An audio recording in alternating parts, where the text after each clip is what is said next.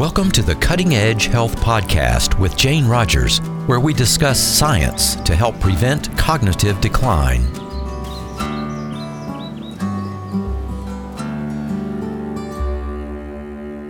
I have the Alzheimer's gene, APOE4, and I'd always thought that increased my chance of getting the disease. Today's guest has found a way to negate the disease causing effect of this allele. He even suggested to me in an analysis of my blood work that APOE4 was not my family's problem.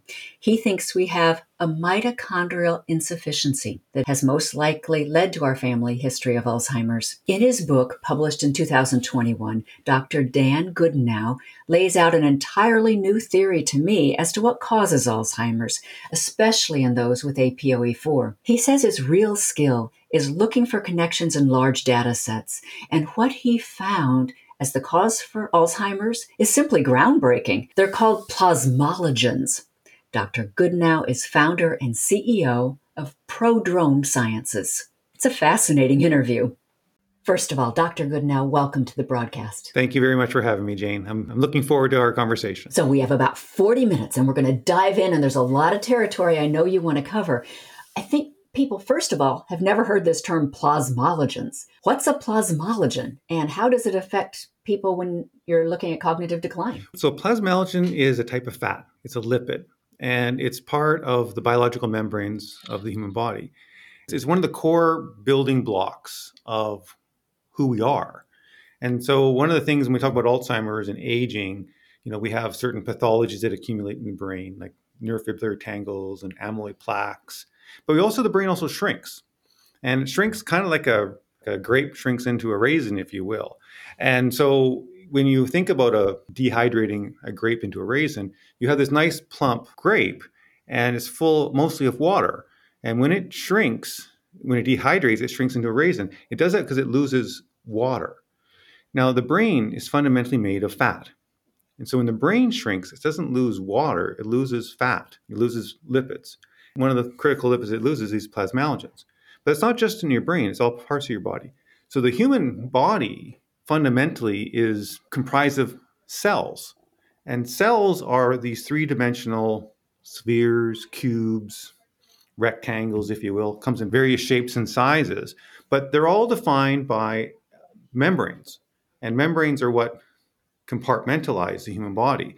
And those membranes are like walls in your house. So, how you can separate your kitchen from your bathroom from your bedroom. So, you can do certain activities in certain areas that don't affect others. Same thing that your house is separated from your business, which is separated from downtown, and one city is separated from another city. So, mm-hmm. this compartmentalization that occurs on a large scale in our geography happens in the human body as well. But instead of using walls made of wood and plaster, these biological walls that your body has it gives this compartmentalization are made of lipids or fat. And they're made of a class of lipids called phospholipids. And what these phospholipids do, one part of the molecule is polar, likes to be in the water, okay, like a soap. And one part is a fatty acid side chain that likes to be in oil. So you have this water and oil mixture. And what they do is they mix together to create what's called a lipid bilayer. So two of these molecules connect so that the polar groups stay on the outside and the nonpolar groups stay in the center. And the body creates an impervious wall by doing that. So all of the membranes of the body are made of these walls. And the cells themselves and how they're packed, you have a trillion of these cells or more. Okay, so you have lots of them. And that's what's packed up. And when they're full and plump with the right lipids, you have full and plump skin and brain and tissue and heart and lungs and kidneys. So that's what the body is fundamentally made of. It's, it's one of the core physiological structures and plasmalogens are one of those critical building blocks of those membranes. And you have multiple types of phospholipids. People will hear about phosphatidylcholine and they'll hear about sphingomyelins, and you'll hear these technical terms. Plasmalogens are one of those, and they're a critical one because most of the building material your body can get from your diet. You eat an animal product, you eat an egg, you eat plants.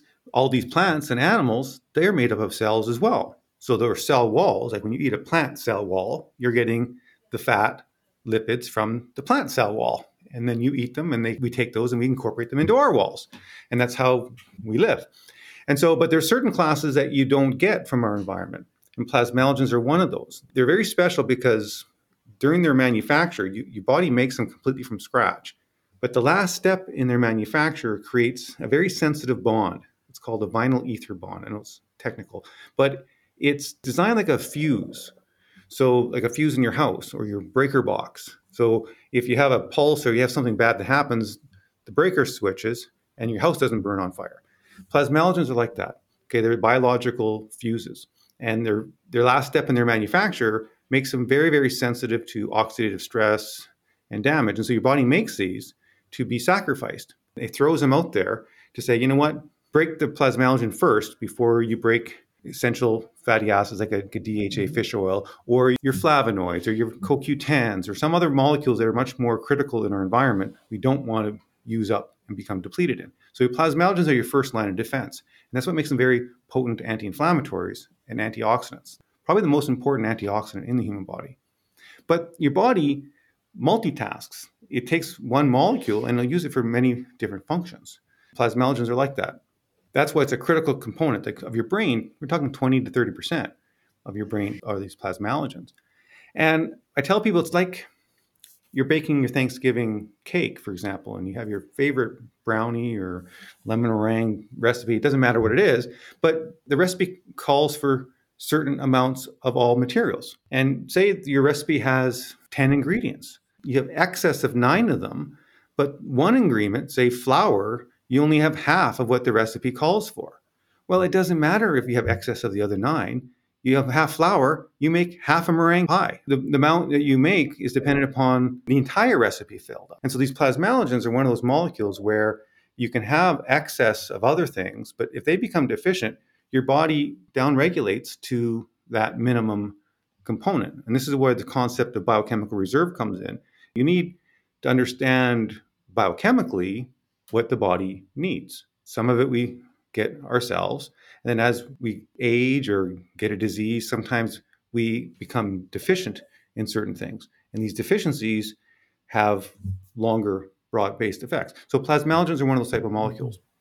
And when we're talking about, you know, plasmalogens in, in cardiovascular health, lung function, there's rare diseases where, where children are born with a mutation that, that prevents them from making plasmalogens at all. And these children are born with a dwarfism. It's called rhizomelic chondrodysplasia punctata, RCDP. And it's a very high mortality disease. Children very rarely live to their 10th birthday. They typically die in early mm. childhood because your body requires these plasmalogens. And they mostly die of pulmonary disease, lung function. Premature babies that are born too premature, they'll quite often get a disease called bronchial dysplasia and that happens when they're born because they're getting all their plasmalogens from their mother. And then if they're born too early, before they are able to make their own plasmalogens, their lung function is severely impaired and they get bronchial dysplasia. So we have these issues that we know how serious a plasmalogen deficiency is early in life. But it's a very robust system. So we normally make enough of them for most of our life. Later on in life, now all of a sudden, for any number of reasons, toxicity, a hundred different reasons why, but for an individual, their ability to make their plasmalogens become impaired, or the balance gets disrupted in that they are consuming so many or they're being broken down faster than they can make them. And the problem with plasmalogens is that you can't get them from your diet or you can't get very many of them from your diet. So that's where the plasmalogen supplementation comes in so that we can actually restore them in a targeted way. But back to structure and function. So your lungs, your heart, your kidneys. So all these membrane structures, cholesterol mm-hmm. regulation and cholesterol transport is critically dependent upon plasmalogen levels. So people with high plasmalogens in their blood typically will have good levels of HDL. Their HDL levels are high, their triglycerides are low because they're made in a certain organelle that also contributes to that. So your body is always in balance. Now, when it comes to brain function and cognitive impairment and cognitive functioning, that's dealing with the neurological systems now. And neurological systems are your signaling pathways. They're the light switches. Like you have your wires in your wall that go across long distances, and nothing's happening while that wire is going on. They're protected by that protective sheet coating. But then at the light switch, there's a connection plate, right? And that's where the, the wires get bared. You can see the copper inside the wire, and then you have that switching part. So your neurological system has a very similar way. Whereas in a light switch, you're physically moving the metal switch. The body is biological. Okay, we're not made of wires. We're made of biochemical molecules. And so all of the stuff that we see in our physical world, the body has to do using biochemicals. And so that fusion process that occurs, how one neuron communicates to the next neuron, it actually opens up little vesicles and little molecules called neurotransmitters move from one neuron to the next neuron. And then they hit the next neuron, and the next neuron says, wow, wakes up and it continues on the process. So that's process of, of a signal transduction, and it's called a synapse. The physical process of releasing neurotransmitters into that synaptic cleft requires these vesicles, these little spheres that contain your neurotransmitters. They come to the membrane and then they release their neurotransmitters. That fusion and release process is dependent upon plasmalogens. Okay, they're the ones that they're the critical molecule in the membrane that allows vesicles to fuse and release their neurotransmitters.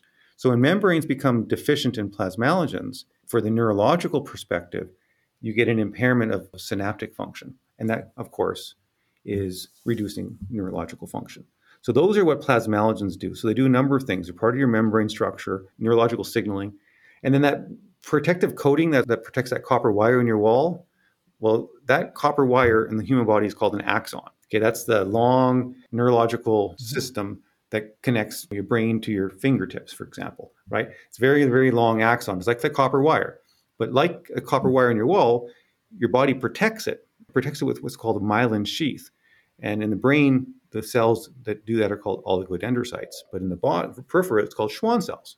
So people talk about multiple sclerosis or Lou Gehrig's disease. Those are diseases in where that protective coating is like a mouse chewing on your wires in the wall. So sometimes lights flicker. You know, sometimes they work for a little while and then you don't know what's going on. That's what happens when the white matter gets degraded. That white matter, which is that protective coating, is comprised of high levels of plasmalogens, but a different type your omega 9s, your oleic acid types. And then in the brain, and your neuromuscular junction that protects that your neurons connect to your muscles to make your muscles move, that's also driven by plasmalogen levels.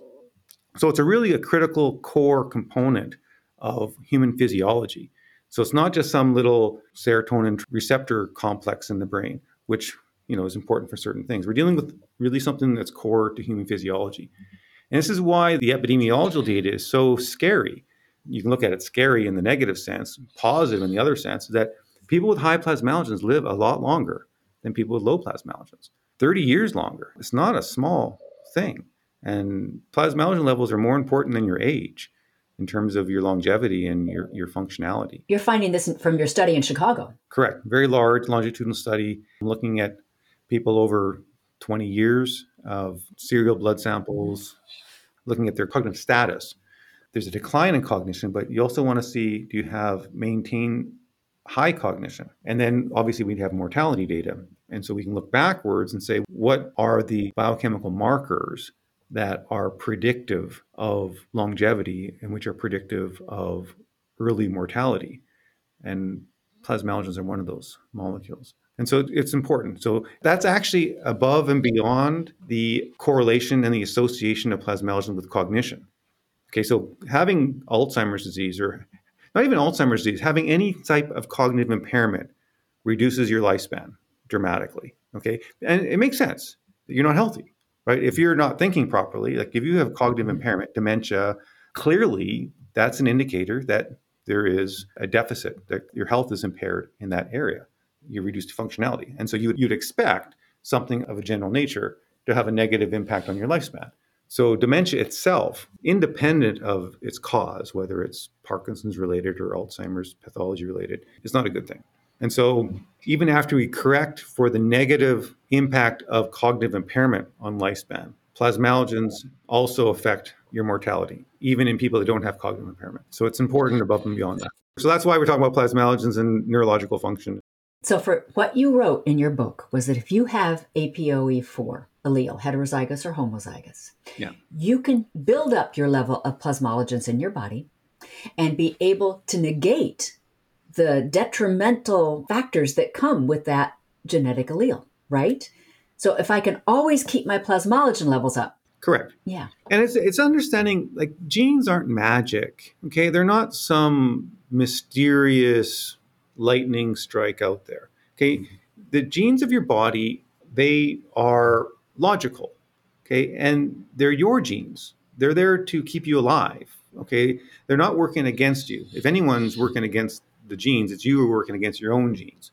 Okay, so people think give genes this deterministic quality, and they don't. Genes are passive and reactionary. So the ApoE4 genotype or any other genetic risk factor have to mediate their association through a biochemical mechanism. Okay, so there has to be the question why? Why why does the ApoE4 genotype biochemically translate into an increased risk for Alzheimer's disease? Because the risk association is absolutely clear. Okay, an E4 genotype dramatically increases your risk for Alzheimer's. Okay, in a random naive population of people who do not know that they have an E4 genotype. But as soon as you know something, then the statistical work loses its value because then people start changing their behavior. Okay, so so ApoE4 is all related to cholesterol regulation and cholesterol transport. So people who get cognitive impairment when they're old, okay, there's usually three things associated with that. Okay, mm-hmm. the three most common things. One is this accumulation of amyloid plaques in the brain. So the, the brain starts accumulating these peptides called amyloid. And it's not causative, it just happens. You see it. You shouldn't have it. It's not a good thing to have extra amyloid in the brain, but it's not a direct causative, it's a biomarker. Something, if you have amyloid accumulation in the brain, it means something is not working right. The regular regulation of the amyloid protein is no longer properly forming. You didn't have the amyloid when you're 30 years old, and now you have it when you're 80 years old. So something that was working when you're 30 is no longer working when you're 80. ApoE4, something related to the ApoE4 genotype, is involved in that amyloid regulation process. So something about the ApoE4 makes it more difficult to regulate amyloid as you get older because people with an ApoE4 genotype, on average, will have higher levels of amyloid in their brain, but not all of them do. Okay? And so the other pathology that's common with Alzheimer's or age related cognitive impairment is the formation of neurofibrillary tangles. This is little protein fragments of phosphorylated tau is, uh, is the actual peptide. And the third one was shrinkage. So we talked a little bit about shrinkage. So ApoE stands for apolipoprotein type E. And your body has several types of apolipoproteins. And people hear about cholesterol, right? You have your LDL cholesterol and your HDL cholesterol. The reason the body creates these peptides is that these lipids, especially cholesterol type lipids and triglycerides, these are fat fat. They don't dissolve in water. And so the body is mostly water, right? So when your veins are pumping through your body, it's not oil, like you're not a hydraulic car. Okay, you're biological water going through your veins here that's pumping through there. And just like, you know, you don't pour oil down your sink without plugging your pipes, same thing happens in the body. So when the body's trying to transport triglyceride, which is basically fat, it's like pouring bacon fat down the sink. It's not a good thing. Okay, and same thing with cholesterol. Cholesterol is like that as well. So the body says, well, how do I move these really fatty molecules in an aqueous environment or a water type environment? And how the body does it is with these apoproteins. And so what they do is they, these peptides or proteins are very large and they're very, very water soluble. Okay, so they're basically transport trucks. The fats will stick to these proteins and then these proteins are water soluble. And so these proteins will then transport fat across the body. And so you have many different types because you have different reasons for different things. So when people talk about LDL cholesterol, for example, LDL, which is called low density lipoprotein, is apolipoprotein type B. It's the B type. And these different proteins have different functions. So LDL transports cholesterol to all the cells of your body peripherally. You don't have any LDL in your brain. Then the cells say, hey, I need cholesterol, I'm starving. It'll take the LDL cholesterol and bring it into the cell. And that's how cells get cholesterol from your liver and from your circulatory system. The other cholesterol that's most common is called HDL cholesterol or high density lipoprotein. And that uses a protein called apolipoprotein A2 specifically. And that is your reverse cholesterol transport. So where LDL goes into your cells and you use LDL to feed cells cholesterol, because cholesterol is really, really important. One of the most important lipids of the human body. You do not want to be cholesterol deficient. We get obsessed with high levels of cholesterol, but that low levels is far, far more dangerous than high levels. So your body needs cholesterol. All your cells need cholesterol, but it needs to regulate it. It's like the thermostat on your wall, right? Okay, you don't want to be freezing and you don't want to be boiling. And so you want to be able to say, okay, when it gets above a certain temperature, I want to turn the air on. When it gets below a certain temperature, I want to turn the heat on. And I want to be able to regulate the temperature by keeping it within range. And so you have to have something that controls both ends of that spectrum. So LDL feeds cholesterol, HDL pulls it away. Mm-hmm. So it's called reverse cholesterol transport. So LDL goes into your cells, but HDL does not go into your cell. It stays on the outside of the cell. And when your cell has too much cholesterol, it pumps out cholesterol, and HDL picks it up and takes it back. And so by using those two systems, your body can keep cholesterol in the membranes where it wants. If you're running low on cholesterol, it'll bring in more LDL. If you're running too high in cholesterol, it'll send more out with HDL. Those two systems keep your cholesterol where you want them. And different cells of your body and different parts of your body will have different optimal levels of cholesterol. These two systems become hand in hand. So, where do you want to see cholesterol level? You said you don't want it too low, but you don't need it too high. Optimal cholesterol levels for humans are between 220 and 260. Okay, as soon as total cholesterol gets under 200, all cause mortality doubles. So if you're an E2 carrier, they're not cholesterol savers. They, they export a lot of cholesterol. So their natural levels are a bit lower. E3 carriers, so they should be around low 200s. An E3 carrier should be in the 220 to 230 range. An E4 carrier, their natural healthy levels should be in the 250 to 60 range. And you're talking ApoE2, APO3, APOE4. Right. Okay. And I'll tell you why that affects us as we get older, but not so much when we're younger. And it's related to the plasmalogens concept of this. So you have this regulation in and out. Now, the periphery of your body, and it's a long story, but the periphery of your body is like the interstate highway system. I'm moving cholesterol from my liver to my fingertips, long distances. And so the body uses this interstate highway system of your veins and arteries. And it uses these LDL and HDL particles to send cholesterol and triglycerides long distances. Your brain doesn't operate that way. Your brain is like Chinatown. It's a bunch of little streets, no straight ways. It's a bunch of really localized environment. So these big semi trucks just don't work in the brain. Okay, they, they can't maneuver. They, they're not adaptive.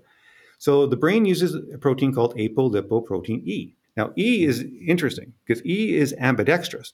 Apolipoprotein E has both LDL functions and HDL. It works equally well. It can go into your cells, so your body can use apolipoprotein E to feed cells, and it can also use apolipoprotein E to remove cholesterol from cells. So your, your body uses it for both purposes in the brain. So people that are born, say, with an apolipoprotein B, ApoB deficiency, like they're born with a genetic mutation, your body will upregulate ApoE, and you'll use ApoE for the rest of the periphery. Mm-hmm. So in the periphery, you normally only have about 5% or so. It's a very small amount of ApoE. In the brain, it's virtually 100%. There's a little bit of ApoA. So the brain uses apolipoprotein. This, this is where it becomes famous now because the brain uses ApoE as its cholesterol transport. But it uses it for both purposes, both feeding cells cholesterol and removing it. And it's the removal process. Now, how the cells do that is that they have different proteins that recognize the apoprotein. Okay, there's the LDL that basically says, "Oh, your food. I'm going to bring. I'm going to pull you in." And then there's there's proteins that pull cholesterol out, and there's different ones. So for ApoE variants, the E2, E3, and E4, those three variants affect the function of basically one single protein in the brain, one of these HDL type proteins. And it's one of the proteins that exports cholesterol out of cells. And it's related to a disulfide bridge. Proteins or peptides will have a sulfur and a disulfide bridge is like a magnetic screen door. Okay, you have a magnet on one side, magnet on the other and they hits together, right? And that's a disulfide link. Okay, and if you have that, the screen door closes. But if you have a magnet on one side and no magnet on the other side, the screen door doesn't hold. You need you need on both sides. And so what happens is E2 has two of these things and it works. E3 has one, E4 is missing them, so it doesn't form these disulfide bridges, mm. and it reduces the function of this cholesterol export. And like everything in the human body, nothing is absolute. So E4 carriers are cholesterol savers. So your cholesterol system, as a general rule, you can think of it like a power plant, where you have the main power plant, like your liver, that's delivering energy to all the cells of the body or the houses. But every single house has their own solar panels. Okay, they, they're capable of generating their own electricity and there's a balance. So your, your cells make their own cholesterol. They're not reliant upon the liver for cholesterol. Every single cell of your body makes its own cholesterol, and it makes its own hormones and other things from that cholesterol. It's a critical biochemical pathway. And so there's a certain amount being made inside the cell, like your solar panels. And if you're making lots of energy, enough cholesterol in your cell, you don't need anything from the power plant. In fact, you'll donate energy back into the circulatory system. And the circulatory system is your total cholesterol levels. So if you're energy efficient, if your cells are healthy and making their own cholesterol, your cholesterol levels are actually good and high. Okay, they're regulated normally. And so E2 carrier, they export cholesterol a lot. They're like a teenager with an allowance. They just can't save money. It's gone by they make cholesterol and it's gone. Okay. And so they're always exporting cholesterol. So they're always needing cholesterol to replenish what they're exporting. So they always have a naturally low level of total cholesterol because they're always taking cholesterol into the blood supply. And E3 carriers are like the the, the middle bear and Goldilocks. It needs a little bit, but not a lot.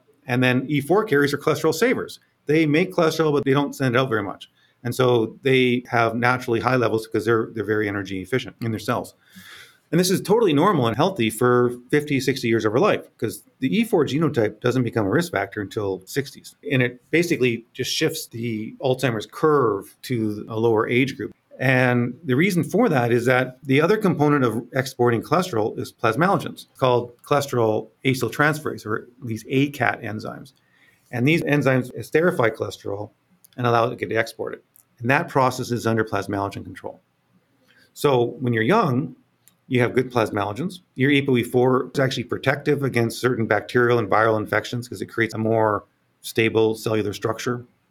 But as we get older and when you start losing the plasmalogens, all of a sudden the, the two people in the three legged race are no longer balanced anymore. Okay, so you have the, the plasmalogens as they become deficient, specifically the, the omega 3 plasmalogens, those are the ones that regulate cholesterol transport. They're no longer carrying their share of the cholesterol export. And since the ApoE4 carriers are more dependent on the plasmalogen mediated cholesterol export than an E3 or E2 carrier. So they become more susceptible or, or, they're, they're more affected by a plasmalogen deficiency in their membranes.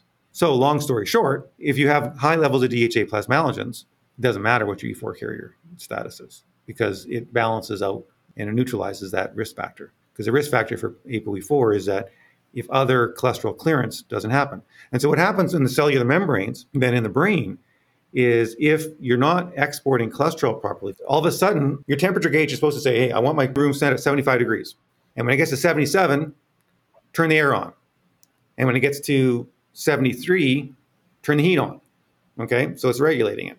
And the plasmalogens are doing that for people. So obviously, if you're an E4 carrier, what happens is when it gets to 77, the plasmalogens aren't tricking. So now it has to get to 79 or 78 or 80. And then finally at 80, it says, okay, now I'm going to turn it on. So all of a sudden, this your regulation of temperature, instead of being tightly regulated, becomes very loosely regulated. Mm-hmm. And you end up with high levels of cholesterol in the membranes. And then that affects the amyloid pathway. And it also affects your membrane synapse function and everything else. So the amyloid process no longer works properly and amyloid accumulates. So that's kind of the ApoE4 story. So, how does someone tell what their plasmalogen levels are? And then how can they remedy that? Do they go to the grocery store and get some omega 3s? You know, what do you do about that? So obviously we can measure them. We, we have blood tests that measure the plasmalogens, and it's the type of plasmalogens and the plasmalogens in relationship to your other molecules. Remember, it's the concentration. It's like um, a bottle of vinegar. You know, it can be five percent acetic acid or 10% acetic acid. It can be very strong. So you want to look at your blood work and it's a relative level. So the plasmalogen level in your blood, you want to be higher than your non-plasmalogen levels because that means the quality of your phospholipids is good. That means that your body is making as much, if not more, of the plasmalogen so that the cells are maintained. And it's a type of plasmalogens, these DHA plasmalogens that you want elevated. So there's several ways.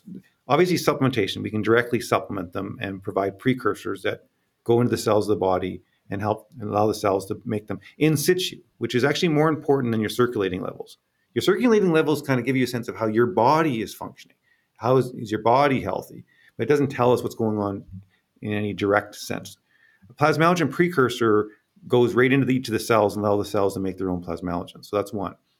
Naturally, mechanisms is your intermittent fasting, because plasmalogens are made in an organelle called your peroxisome. And this is what gets turned on during fat metabolism. So your intermittent fasting is very important. So getting your body into lipid metabolism because plasmalogens are actually made from lipids, from your fatty acids. So you want that intermittent fasting, moderate resistance training, building muscle material, because muscles are also peroxisomally mediated or high peroxisomal active cells.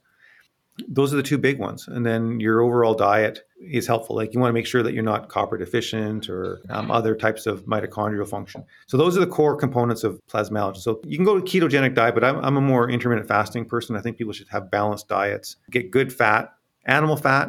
Okay, we can get our choline and things from some plant sources, but some of the plant-based fat is not the most digestible by humans. So there's certain animal phospholipids that are that are better, like in your eggs and livers type of thing, from proper sources, of course. Now you have a blood test, don't you?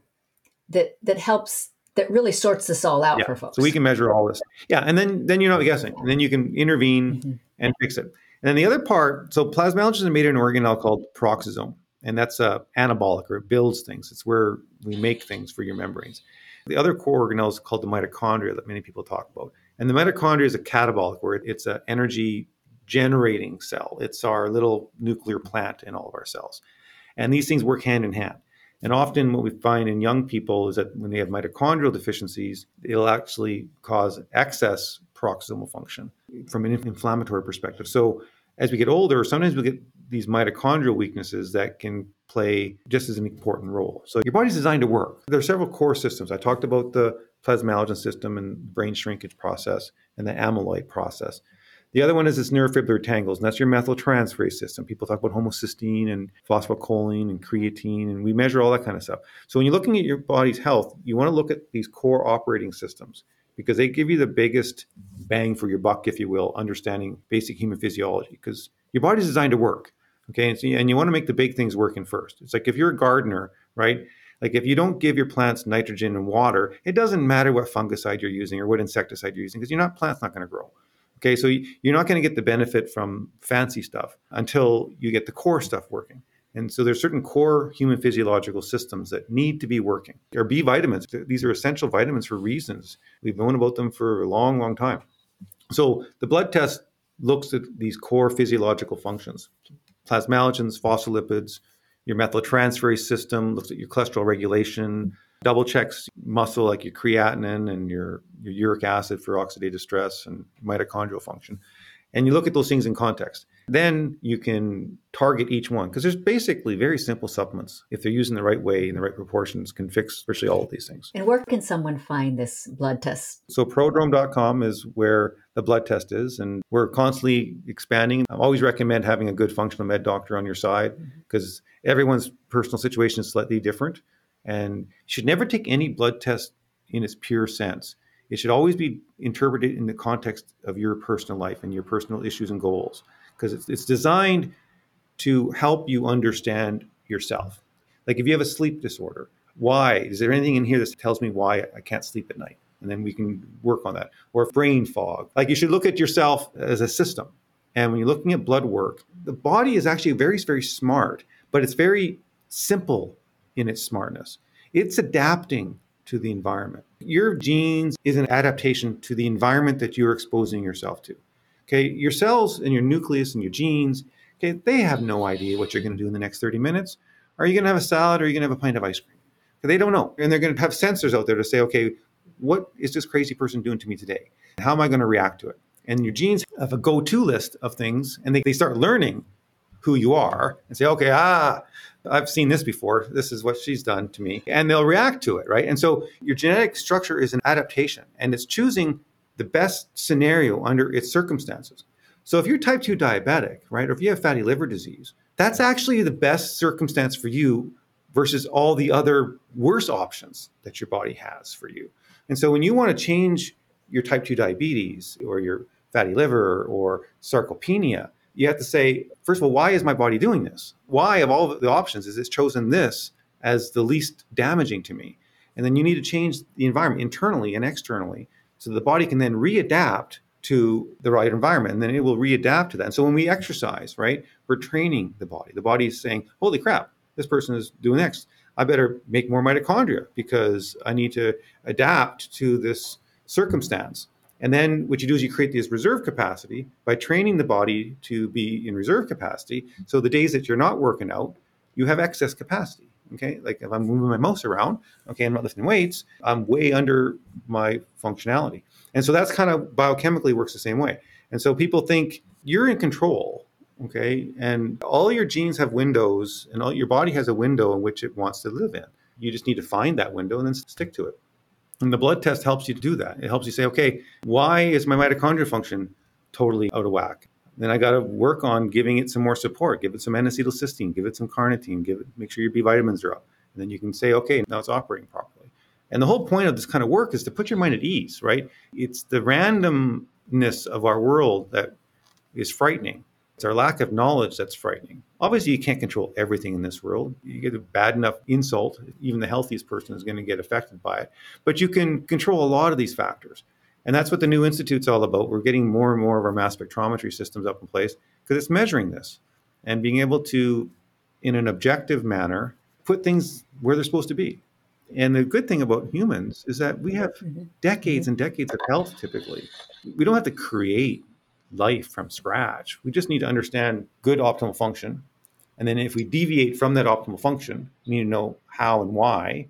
And then we need to move it back to where it's supposed to be. And so I kind of keep a very simplistic approach to that. So, Dr. Goodenowe, your book is Breaking Alzheimer's, and I've read the whole thing, and I highly recommend folks get it. It's technical, but yet you have a, a very gifted way of talking to the layperson. You're welcome. Well, people should realize don't throw away all the logic in your life human body and your biochemistry is logical. And everything that you've done to be successful in your life, you apply it to this. Just the words are different. Mm-hmm. Don't be intimidated by the jargon that all of us scientists use. Before we go, you started to tell the story about a 95 year old. Yeah. And you can almost predict whether that 95 year old is going to make it to 100. And that's with testing his or her plasmalogen levels. Correct. If they're high, you're going to bet on the side of that person's going to make it to be a centenarian. Absolutely. And that's just one core system. Like we are really going to be looking at longevity in a very different way. Our personal presumptions and our assumptions, these are what define the outer boundaries of our thought and exploration, beyond which we will not think. This presumption of death has really defined medicine forever. So essentially, all medicine today is palliative care. All we're doing really is easing your pain till the inevitability of death. And maybe in the best case scenario, I'm going to prevent you prematurely meeting that inevitability. So when we're dealing with health today, we're dealing with symptoms, fixing symptoms, but we're not talking about perpetual function. The human body is made of immortal materials. The very first law of thermodynamics is matter cannot be created or destroyed, it gets transformed. Okay? So we're actually made of immortal stuff like biochemistry, the molecules in it, the carbons and the nitrogens and the biochemical transformations that they perform, these are immortal. They don't have a timeline associated with them. Now, they're confined to our biochemical systems, but there really is no physical or chemical reason why that functionality cannot continue indefinitely just a matter of understanding it. We can't use our ignorance or our lack of knowledge as a crutch and say, well, it's just too complicated. We can't figure this out. It's just not possible. Mm-hmm. You know, and we've done that with airplanes. We've done that with everything else. The four minute mile for crying out loud. Not humanly possible to run a mile more than four minutes. But as soon as you break these barriers, you start thinking about the world in a very different way. And so these presumptions of mortality, of this human lifespan inevitability, is really prevented us from really thinking beyond that box and then you get a lot of mm-hmm. people that think in crazy portrait of Dorian Gray type thoughts. Like you're mm-hmm. going to be the same picture you were when you're 20. Like that's that's crazy talk. That's not what we're talking about here. We're talking about just functionality. Like a car should last forever if you want it to. Not magic. It's just function. The brakes of a 30 year old car should work the same as the brakes of a brand new car. It's brakes. It's designed to squeeze a disc and stop a car from moving. It's not rocket science. It has to work. There's a purpose for it. And so fix it. Like I start thinking about it. And we're building more and more tools and technology and, and getting the community involved in it so they can actually start interacting in their own life mm-hmm. and start really breaking down these mental barriers of health and functionality and try to destroy this mysterious black box scariness part at, that really stops people before they even start on their journeys So that's kind of what excites me. If I'm celebrating my 120th birthday, I'm going to come looking for you and say thank you. Absolutely. you made me think further than 80, 90, 100. And ideally, I'd like you to forget the year you were born. To me, to really think immortally, we have to stop counting the years. The years are irrelevant. It shouldn't be a contest of how long you can live. Mm-hmm. The real mm-hmm. test of longevity is being blind to your age. It's not relevant how old you are, whether you're 50 or 150. You should forget how old you are. Your age should become irrelevant to your world and your life. It shouldn't have any impact on your decision making, it should have no impact on your quality of life. You should live independent of your age because we still fall in that same category, right? Ooh, am I the nicest looking 120 year old? Like, it's like humans are so competitive. What's my age match? What's my biological age? These kind of things, really, to get past that, you have to kind of get to a point where you don't even see age. You don't think age. It's irrelevant how old you are, and you make no decisions based upon your age. Mm-hmm. And we'll have to get over our age discrimination that we seem to have in this world. Oh. Which is still one of the discriminations that's a problem. It's terrible. It's the worst discrimination on the planet. Absolutely. There's no discrimination worse than ageism. It, it, really it is. I guess you could argue people. There's there's definitely other serious issues, but it's one of my pet peeves. It's it's a big one. So, Dr. Goodenowe, thank you. You're very welcome for your time. Thank you for letting me ramble on about topics. I've loved it. This is what we live for. Thank you very much. You have a great day now. Okay. You too. Cheers. You've been listening to the Cutting Edge Health Podcast, created and hosted by Jane Rogers. The website is cuttingedgehealth.com. We hope you enjoyed the show and would very much appreciate your writing a review. They help a lot, and we read each one. Any information shared on this podcast is for educational purposes only. Guest opinions are their own. This podcast is not responsible for the veracity of their statements. The comments expressed are not medical advice. Do not use any of this information without first talking to your doctor. This podcast and Jane Rogers disclaim responsibility for any adverse effects from the use of any information presented. Thank you for listening and have a beautiful day.